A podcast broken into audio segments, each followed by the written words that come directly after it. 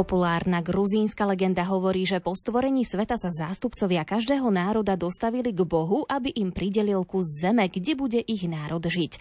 Gruzínci však túto príležitosť ignorovali a pokojne popíjali vínko. A že ráno sa vybrali za Bohom, aby im pridelil nejakú krajinu. Všetky však už boli obsadené. Gruzínci boli ale takí otravní, až im teda najvyšší daroval kus zeme, ktorú si pôvodne chcel nechať pre seba na chvíle oddychu. Tak prišli Gruzínci k tomu najlepšiemu. O tom, že ide o skutočne krásnu krajinu, kde by chcel možno aj pán dovolenkovať vás presvedčí dnes Lucia Pálešová. Svoje cestovateľské zážitky z Gruzínska jej rozpovedala Mária Trstenská Trubíniová.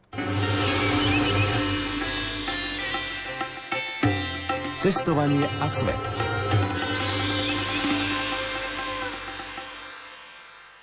V dnešnej rubrike Cestovanie budeme cestovať do Gruzínska s Mariou Trubíniovou. Ako si sa dostala do tejto krajiny vôbec? Do tejto krajiny ma zavolali moji kamaráti, ktorí už predtým mali scestovanú východnú Európu, navštívili Ukrajinu, Podnestersko, Moldavsko a podobne aj Balkán a chceli veľmi navštíviť aj Gruzínsko, tak ma teda pozvali do tejto krajiny. Ja som o tejto krajine veľmi toho veľa nevedela, ale priznám sa, že som mala také predsudky, som si myslela, že to je nebezpečná krajina určite tam zomriem. Tak si pamätám, že ešte pred nástupom do lietadla, lebo sme leteli z Budapešti, som išla na svetú spoveď, keby náhodou. Našťastie sa nič nestalo. Do Gruzínska sme prileteli v noci do mesta Kutajsi, lebo vtedy boli veľmi lacné letenky. A prvotný šok bol taký, že mne bolo strašne zle v lietadle, čo sa nikdy nestávalo predtým a vytackala som sa nejak von a zrazu ma obkolesili taxikári, ale tu sa nebavíme o dvoch, troch. Bolo ich desiatky taxikárov a rozprávali na mňa všetkými možnými rečami. To bolo úplne ako Babylon.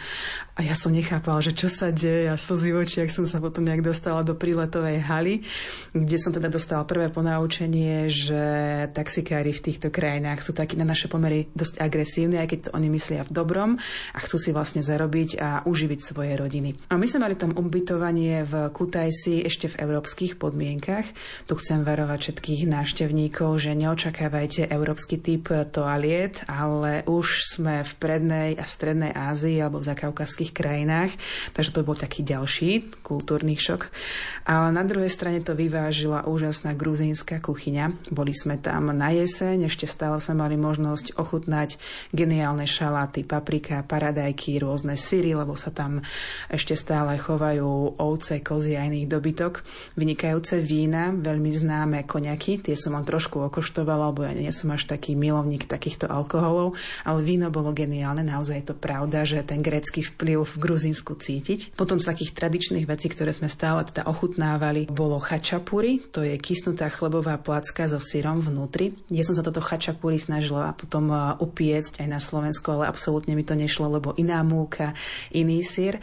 A sme tam dosť jedli jedlo, ktoré sa volá chinkali a to sú také taštičky plnené mesovou plnkou. Takže jedlo bolo v Gruzínsku počas celého tohto môjho zájazdu. Bolo to týždeň a pol. Vynikajúca, nieraz som sa tam nesklamala. Jasné, že šašliky, meso a veľa zeleniny, ako som spomínala. No a z toho Kutajsi sme potom prešli do mesta Boržomy. Je to také kúpeľné mestečko zastrčené v horách na úpetí Kaukazu a je tam jedna vec, ktorú keď navštívite Gruzínsko, tak si určite všimnete.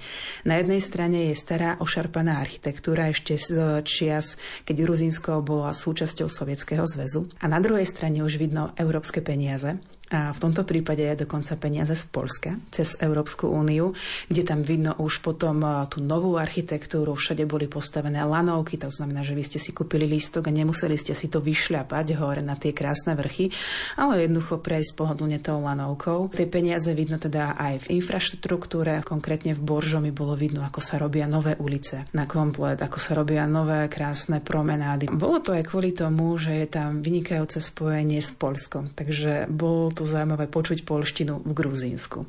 Inak v Gruzínsku sa dohovoríte aj slušnou ruštinou a mladí ľudia rozprávajú aktívne po anglicky, ale vedeli niečo aj po rusky. A ja sa priznám, že ja som sa po gruzínsky teda nenaučila ani len poďakovať, za čo sa hambím, ale ten jazyk bol veľmi cudzí.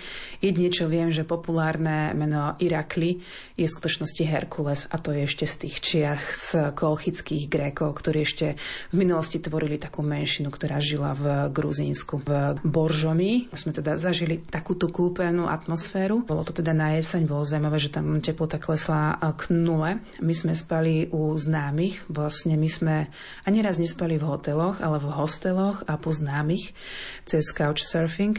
No ale my sme s tým boli veľmi spokojní, lebo naozaj ubytovanie bolo vynikajúce a práve vďaka tým mladým ľuďom, ktorí nás ubytovali, sme zažili Gruzínsko aj z iného uhla pohľadu a hlavne sme zažili ten ich pohľad na Gruzínsko a na Európu, čo vždy je také zaujímavé sledovať, ako vnímajú Európanov alebo Slovákov takéto cudzie národy.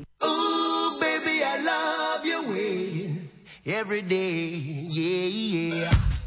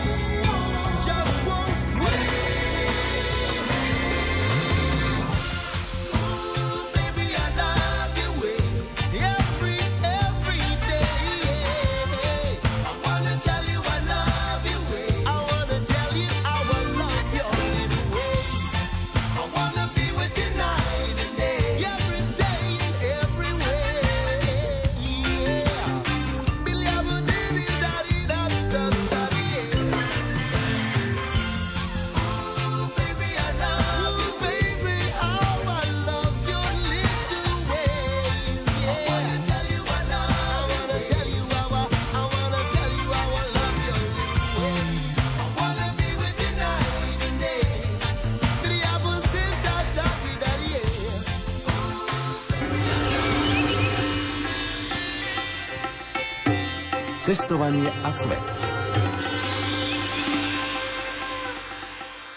Dnes nám o svojich zážitkoch cesty po Gruzínsku hovorí Mária Trstenská Trubíniová. Lucii Pálešovej vysvetlila aj to, na akom mieste sa odmietla fotiť. A prečo? Takže z Boržomy, kde sme teda spali u kamarátov, sme sa presunuli do mesta Gory. Možno, že poslucháčom tým skôr narodeným je známe toto mesto. Je to rodisko Josifa Vysarienoviča Džugašviliho alebo Stalina. A šli sme teda do múzea, ktoré je venované jeho osobnosti, bolo to také zaujímavé miesto, tam neboli vtedy žiadni turisti, lebo my sme boli mimo turistickú sezónu. Je to obrovská budova s vysokými stropmi a je celá posiata buď jeho portrétmi, alebo jeho bustami, alebo o jeho živote ale prvýkrát v živote sa mi stalo, že som nechcela byť odfotená na tomto mieste, že nechcela som mať žiadnu pamiatku, takú, že sa k nej nejakým spôsobom viem vrátiť, aj keď veľmi rada fotografujem, či už prírodu alebo architektúru, aj ľudí, ale z gory sa mi teda nezachoval žiaden fotografický záznam. To miesto bolo pre mňa veľmi psychicky únavné. Z gory sme sa presunuli, to bola taká jednodňová záležitosť do krásneho mestečka Batumi pri Čiernom mori. Batumi je opäť mesto, kde sa snúbi moderná architektúra, veľmi moderné služby, aj drahšie služby s tým starým Batumi. Chodia tam Gruzínci rekreovať sa, pretože ak poznáte trošku dejiny tohto kaukaského regiónu, tak viete, že tam žije veľké množstvo etník, národností, ktoré majú rôzne vierovýznanie. Veľmi zoširoka povedané, že to je taký náš Balkán. Jednoducho tam tí ľudia bojujú. Pre nich to militantné nie je niečo neznáme, na rozdiel od nás. Takže Gruzinci v minulosti pravdepodobne chodievali aj do Abcházska, ktoré ktoré leží v severnej časti Čierneho mora. Lenže v 90. rokoch sa Abcházsko odtrhlo, je podporované v Ruskom, prirodzene Gruzinci to neuznávajú a sú tam obrovské spory. Zaujímavosťou je, že keď my sme požiadali, že chceme navštíviť aj Suchumy, teda oproti Batumi mesto. V tejto lokalite tak sme bez problémov dostali cestovateľské povolenie, ale nakoniec sme tam nešli, lebo tie papiere nám prišli príliš neskoro. A hovorí sa, že tam je ten čas úplne zakonzervovaný. Aj z tých fotografií, čo som videla, je to naozaj, ak máte radi tie roky 70. alebo 60. tak tam sú tie miesta. A tam chodia teda stále Rusi dovolenkovať, lebo je to Čierne more z tej časti. V Batumi sme navštívili zábavný park, čo bol tiež zážitok a ja som si dovolila omočiť svoje nohy. To bolo v oktobri v Čiernom mori. Nebola tá voda až taká špinavá, bola priesvitná, čistúčka, ale studená, takže som sa neodvážila celá sa tam vykúpať. Ale tie pláže, ktoré som ja videla, boli vybavené toaletami, sprchami. Vyzeralo to tam veľmi dobre, takže ja verím, že sú preplnené počas letnej sezóny. V Batumi sme sa lanovkou vyviezli na najvyššie povoložené miesto a obdivovali sme vlastne panorámu. A bolo to veľmi pekné presne o tom, že Gruzínsko je hornatá krajina. Tuším, 80% tam tvoria pohoria a postupne sa to znižuje práve k Čiernemu moru a potom k smerom k Arménsku. Práve v Batumi bolo pekne vidieť aj tú geológiu, to podložie a v pozadí veľmi, veľmi ďaleko Kaukaz. No a ešte by som do pozornosti dala hlavné mesto Tbilisi, kde opäť sa dostávame do toho, že tam je stará architektúra s tou novou architektúrou. Dá sa tam naozaj statočne prejsť či už tie múzea alebo historické pamiatky alebo opäť e, kláštory, nedaleko sa nachádza ako keby najdôležitejšie miesto, to je Mscheta, teda bývalé hlavné mesto. Ale ja by som dala do pozornosti tie malé pohostinstva a krčmičky, ktoré sa nachádzajú tam, kde si sadnete, objednáte si to biele vínko, zajete to spomínaným chinkali, chačapúry alebo podobnými záležitosťami a nasávate tú atmosféru hlavného mesta. Je to moderné mesto a ja som tam mala možnosť ešte navštíviť ich e, trhy alebo jarmoky, tam som som si kúpila jeden prsteň, ktorý som prirodzene po ceste stratila. Ale Tbilisi má taký meský šmrnc, takže bolo to miesto, ktoré sa oplatí navštíviť. A čo ľudia? v Gruzínsku a ich život možno v porovnaní s ľuďmi u nás na Slovensku alebo ako vnímajú nás Slovákov? Bola som prekvapená tým, že vedeli, kde sa nachádza Slovensko, ale väčšinou, keď sa nachádzate v krajinách pod Kaukazom, v Prednej Ázii alebo Strednej Ázii. Oni vedia, kde leží Česko, Slovensko skrz zbranie. Takže áno, v Gruzínsku vedeli, že Čechoslovákia, Slovensko, dokonca niektorí tí mladí to vedeli bez problémovo, lebo tam tá fluktuácia mladých ľudí, ktorí cestujú a môžu si to dovoliť, je o dosť už vyššia ako napríklad v tých vidieckých regiónoch. Čo sa týka napríklad fyziognómie, tak oni majú tmavšiu pleť, tmavé vlasy, dalo by sa povedať, že hranatá tvár a sú naozaj vysokí a sú milí. Tam, keď sa opýtate cestu alebo potrebujete pomôcť niečím, tak nemajú problém, či už starší ľudia alebo mladší ľudia. S tými staršími treba komunikovať, teda ak neviete po gruzínsky, tak ruštinou. A na druhej strane s tými mladšími môže byť tá angličtina tým, že sú tam veľmi početné spoje, či už e, z Katovíc alebo z Budapešti, tak oni majú skúsenosť s Európanmi, takže treba normálne úctivo sa s nimi rozprávať. Takže s ľuďmi tam nebol absolútne žiaden problém. Dokonca keď sme išli z toho mestečka Boržomi, tak sme išli vlakom a tam nás normálne prišla polícia. Jeden mladý policajt na nás dával pozor, aby nás náhodou neobťažovali, čo sa ale absolútne nestalo. K záveru, keď sme sa blížili do Tbilisi, tak tam bolo v jednom, tom jednom voze vozní podľa mňa aj 100 ľudí. Väčšina cestovateľov mierí z hlavného mesta hlbšie do krajiny, buď na sever, do Kaukazu, alebo do niektorej z de facto samostatných, no zatiaľ neuznaných republiík, Južné Osecko a Abcházsko.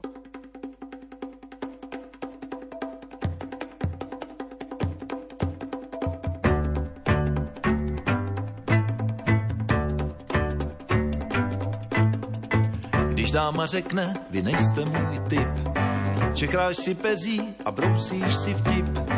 Pak stačí slůvko a to je ten zlom.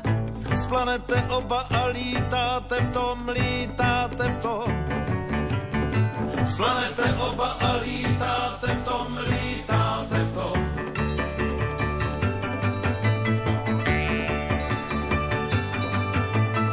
Chceš-li jí štěstí z oblohy snést, nestačí čekat na konjunkci hvězd Musíš se snažit a to je ten zlom.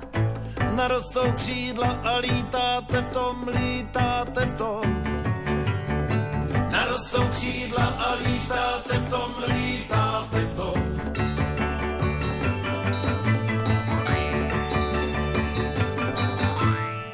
Opatrně, opatrně, když se život náhle změní, náhle změní.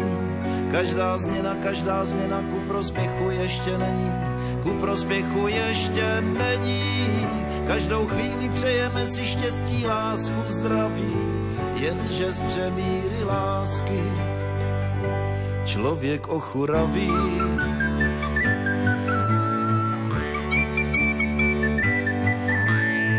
Prvních pár týdnů je nádherný svět. Ty řekneš počkej a ona chce hned. Jenže pak přijde ten nechtěný zlom, dojdou ti síly a lítáte v tom, lítáte v tom. Dojdou ti síly a lítáte v tom, lítáte v tom. Opatrně, opatrně, když se život náhle změní, náhle změní. Každá změna, každá změna ku prospěchu ještě není, ku prospěchu ještě není. Každou chvíli přejeme si štěstí, lásku, zdraví jenže i z přemíry zdraví člověk ochuraví.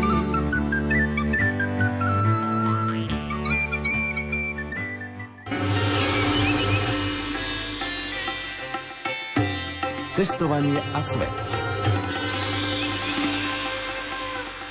Gruzínsko je malá krajina pod horami mohutného Kaukazu, ktorá ponúka takmer všetko, čo si cestovateľ či dovolenkár môže prijať. O jeho krásach i nástrahách porozprávala Lucii Pálešovej v roku 2021 Mária Trstenská Trubíniová. Keď už sme pri tom Kaukaze, tak tam sme boli presne dva dni. Ja musím povedať, že Kaukaz som si predstavovala šeliako, ale pre mňa to bol doposiaľ najväčší cestovateľský zážitok. Išli sme tam z Tbilisi a v pozadí sa črtali vysoké hory, vyššie ako Tatry, v mojom ponímaní ako Alpy.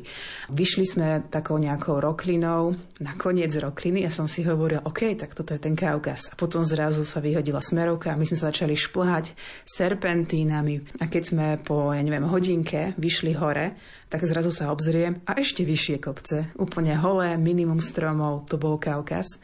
Opäť sme vyšli cez Gudauri, to je také lyžiarske stredisko, kam chodia Európania, iróniou osudu, idú lyžovať, lebo pre nich je to lacné a pre domácich je to strašne drahé. Z Gudauri sme opäť išli a ešte vyššie kopce.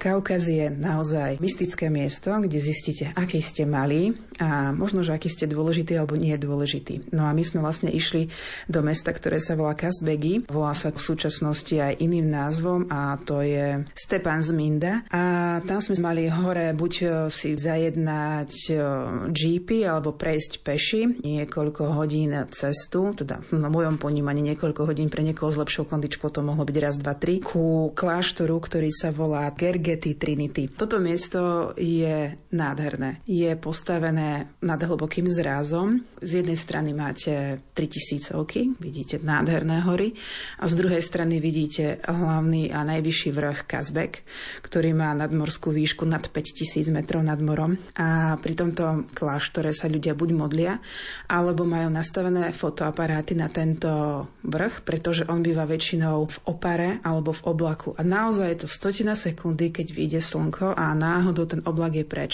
A to sú tie najkrajšie fotografie, ale nie každému sa to podarí a musíte mať naozaj obrovskú trpezlivosť, aby ste nejakým spôsobom ten záber urobili. Miesto je premodlené. Ak chcete ísť do gruzínskych kláštorov, keďže spadajú pod pravoslavnú církev, tak ženy sa majú zahaliť. Sú tam k dispozícii šatky, ktorými si zahalíte, ak máte holé nohy, ale aj keď máte nohavice, tak sa dávajú šatky. Po prípade, ak máte dlhé sukne, tak je to v poriadku a zahaľuje sa tiež e, časť vlasov a krk. My sme nosili so sebou šatky vlastné, ale tam sme použili aj tieto šatky použité a vnútri sa nefotografuje. Naozaj je to miesto úcty k Bohu také piety. Takže ja som vlastne adorovala a tiež sa modlila pred ikonami, ktoré tam boli. Zapálila som sviečku, podporila som finančne ten kláštor, jeden, druhý, tretí, ktoré som navštívila. A naozaj tam cítiť takéto premodlenie a tú históriu. Ja by som trošku teraz odskočila na iné miesto, ktoré sa nachádza presne na juhu od tohto kláštora Georgety Trinity. A to je jedna pevnosť Rabat, ktorá sa nachádza pri hraniciach s Tureckom. A na margo tej atmosféry, ktorú sa snažím vnímať, táto pevnosť bola na novo vystavaná na základe náčrtov a plánov, ktoré boli zachované. Je to krásne miesto, môžete si ho pofotiť, vidíte presne, ako to teda vyzeralo v minulosti vo vojenskej pevnosti, ale nemá žiadnu atmosféru, lebo je to betón, nie je tam tá história. Takže som zažila vlastne aj premodlené miesta s históriou, aj novo vybudované miesta, ktoré ešte možno, že čakajú na toho ducha miesta, v úvodzovkách povedané. A preto tak rada spomínam na tento výlet do Kazbegov, na tento kláštor. Ja som e, ochorela v Gruzínsku. Bolo to dosť také vážne, ale nejakého dôvodu som pár hodín, asi to boli 2-3 hodinky, dúrchom vyšľapala k tomuto kláštoru. Tam som sa pomodlila dole, keď sme schádzali opäť dúrchom, tak prvýkrát som zistila, že čo je to vietor v horách v Kaukaze. Ja mám dosť robustnú a pevne stavanú konštrukciu telesnú, ale mňa úplne ťahalo do tých roklín. Ja som sa musela zaprieť, aby som nespadla dole. A keď som bola presne v tej dedine, moji kamaráti išli kúpiť jedlo. Ja som vytiahla všetky lieky, ktoré som si zo Slovenska poctivo doniesla. Dala som si niekoľkonásobnú dávku týchto liekov a na druhý deň ráno som sa zobudila, vyzdravela, uzdravila som sa, to bol zázrak. A na druhej strane ja som odvtedy nebola tak chorá už nikdy. Vysokohorský vzduch viditeľne pomáha. Takže to bol Kaukaz, obrovské, nádherné miesto a stará vojenská cesta vlastne, ktorá vedie a spája juh so severom. A čo život v Gruzínsku? Ak si mala čas za ten 1,5 týždňa si trošku všimnúť, ako tam žijú treba z mladí ľudia. Je to chudobnejšia krajina, aspoň tie vidiecké časti, ktoré som navštívila. Poľnohospodárska krajina, musia sa jednoducho obracať, aby sa uživili, ale na druhej strane nie sú spraznení tým turizmom tak, aby si pýtali nehorázne ceny, ako sa to deje napríklad v turisticky atraktívnejších možno krajinách. Mm, vážia si to, čo oni nadobudli v meste. Tam tí ľudia sa snažia ako keby oslobodiť sa z tohto agrárneho duchu a chcú Gruzínsko moderné. Oni upierajú takú tú nádej do západnej Európy. Čiže Gruzínsko ako turistická destinácia odporúčaš, alebo ak odporúčaš, tak čo? Určite odporúčam. Gruzínsko treba navštíviť ako takú vstupnú bránu do krajín, ktoré sú aj okolo neho. A to je napríklad Arménsko, ktorá je podobne kresťanská krajina s veľmi silnou kresťanskou tradíciou. Gruzínsko je veľmi kultivovaná krajina, nie je taká drahá ako Arménsko. Takže Gruzínsko ako taká krajina na úvod a potom buď ten Kaukaz, alebo potom je to taká celkom príjemná brána cez Arménsko do Iránu. Čo sa ti tak najkrajšie vynorí v pamäti, keď si spomenieš na Gruzínsko? Kríže. Tam na takmer každej skale, každom vyvýšenom mieste je kríž. Aby oni nezabudli, že oni vlastne boli bytí zo všetkých strán, s všetkými tými mocnosťami a prežili. A zďaky teda stávali všade tie kríže. A ja si ich pamätám v tom jesennom slnku, ako dávali dlhé tiene a to sme sa aj fotili. To bolo veľmi pekné miesto. A ja by som sa chcela ešte raz vrátiť na Kaukaz, opäť si prejsť tú cestu, ktorá bola duchovná cesta, takmer ako krížová, keďže ja som bola chorá. A opäť zažiť to, že idete z nuly takmer do tých eh, dvojtisícových výšok.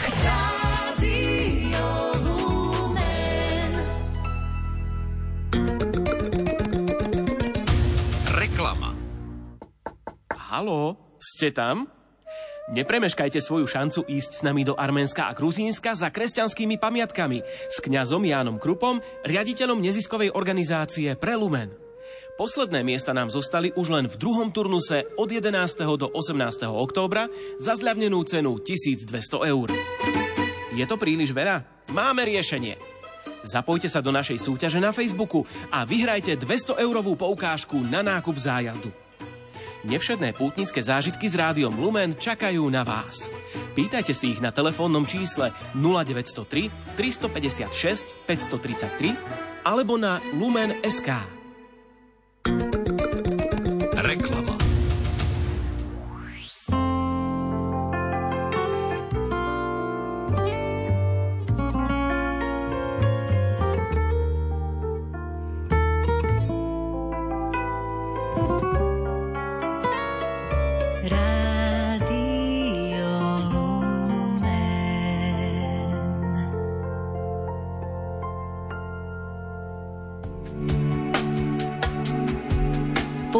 Vás na modlitbu v hodine milosrdenstva aj na vaše úmysly. Z vďaky za vašu podporu Rádiu Lumen sa spoločne modlíme za vaše prozby. Dnes sa modlíme za zdravie a Božie požehnanie pre jubilujúcu kamarátku Vierku, vyprosuje Bajka. Za uzdravenie a Božiu pomoc pre ťažko chorého Dušana. Za zdravie a Božiu pomoc pre Štefana. Za Božiu pomoc a ochranu v ťažkej životnej situácii pre Veroniku za zdravie a Božie požehnanie pre Lukáša Božíka a za uzdravenie pre malého Marka, ktorý utrpel krvácanie do mozgu. Rádio Lumen. Váš sprievodca na ceste modlitby.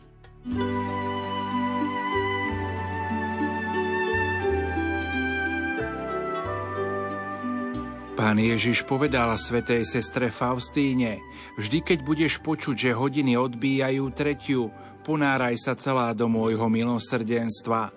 Neskôr počula jeho prísľub. V tejto hodine nič neodmietnem duši, ktorá ma prosí pre moje umúčenie. Milí poslucháči, v tejto hodine, teda v okamihu Ježišovho zomierania na kríži, si môžeme vyprosiť všetko, ak to bude zhodné s Božou vôľou, teda dobré pre nás. Dôležité je, aby sme sa modlili s dôverou a praktizovali aj skutky milosrdenstva voči blížným. Pripravme si teraz naše srdcia na tento čas milosti, ktorý nám Pán dáva každý deň v hodine milosrdenstva a v modlitbe korunky Božieho milosrdenstva. Príjmime výzvu oca biskupa Monsignora Stanislava Stolárika – pri modlitbe korunky Božieho milosrdenstva si vždy adoptujme jedného zomierajúceho. Sadnime si duchovne k nemu a vyprosujme mu milosrdenstvo.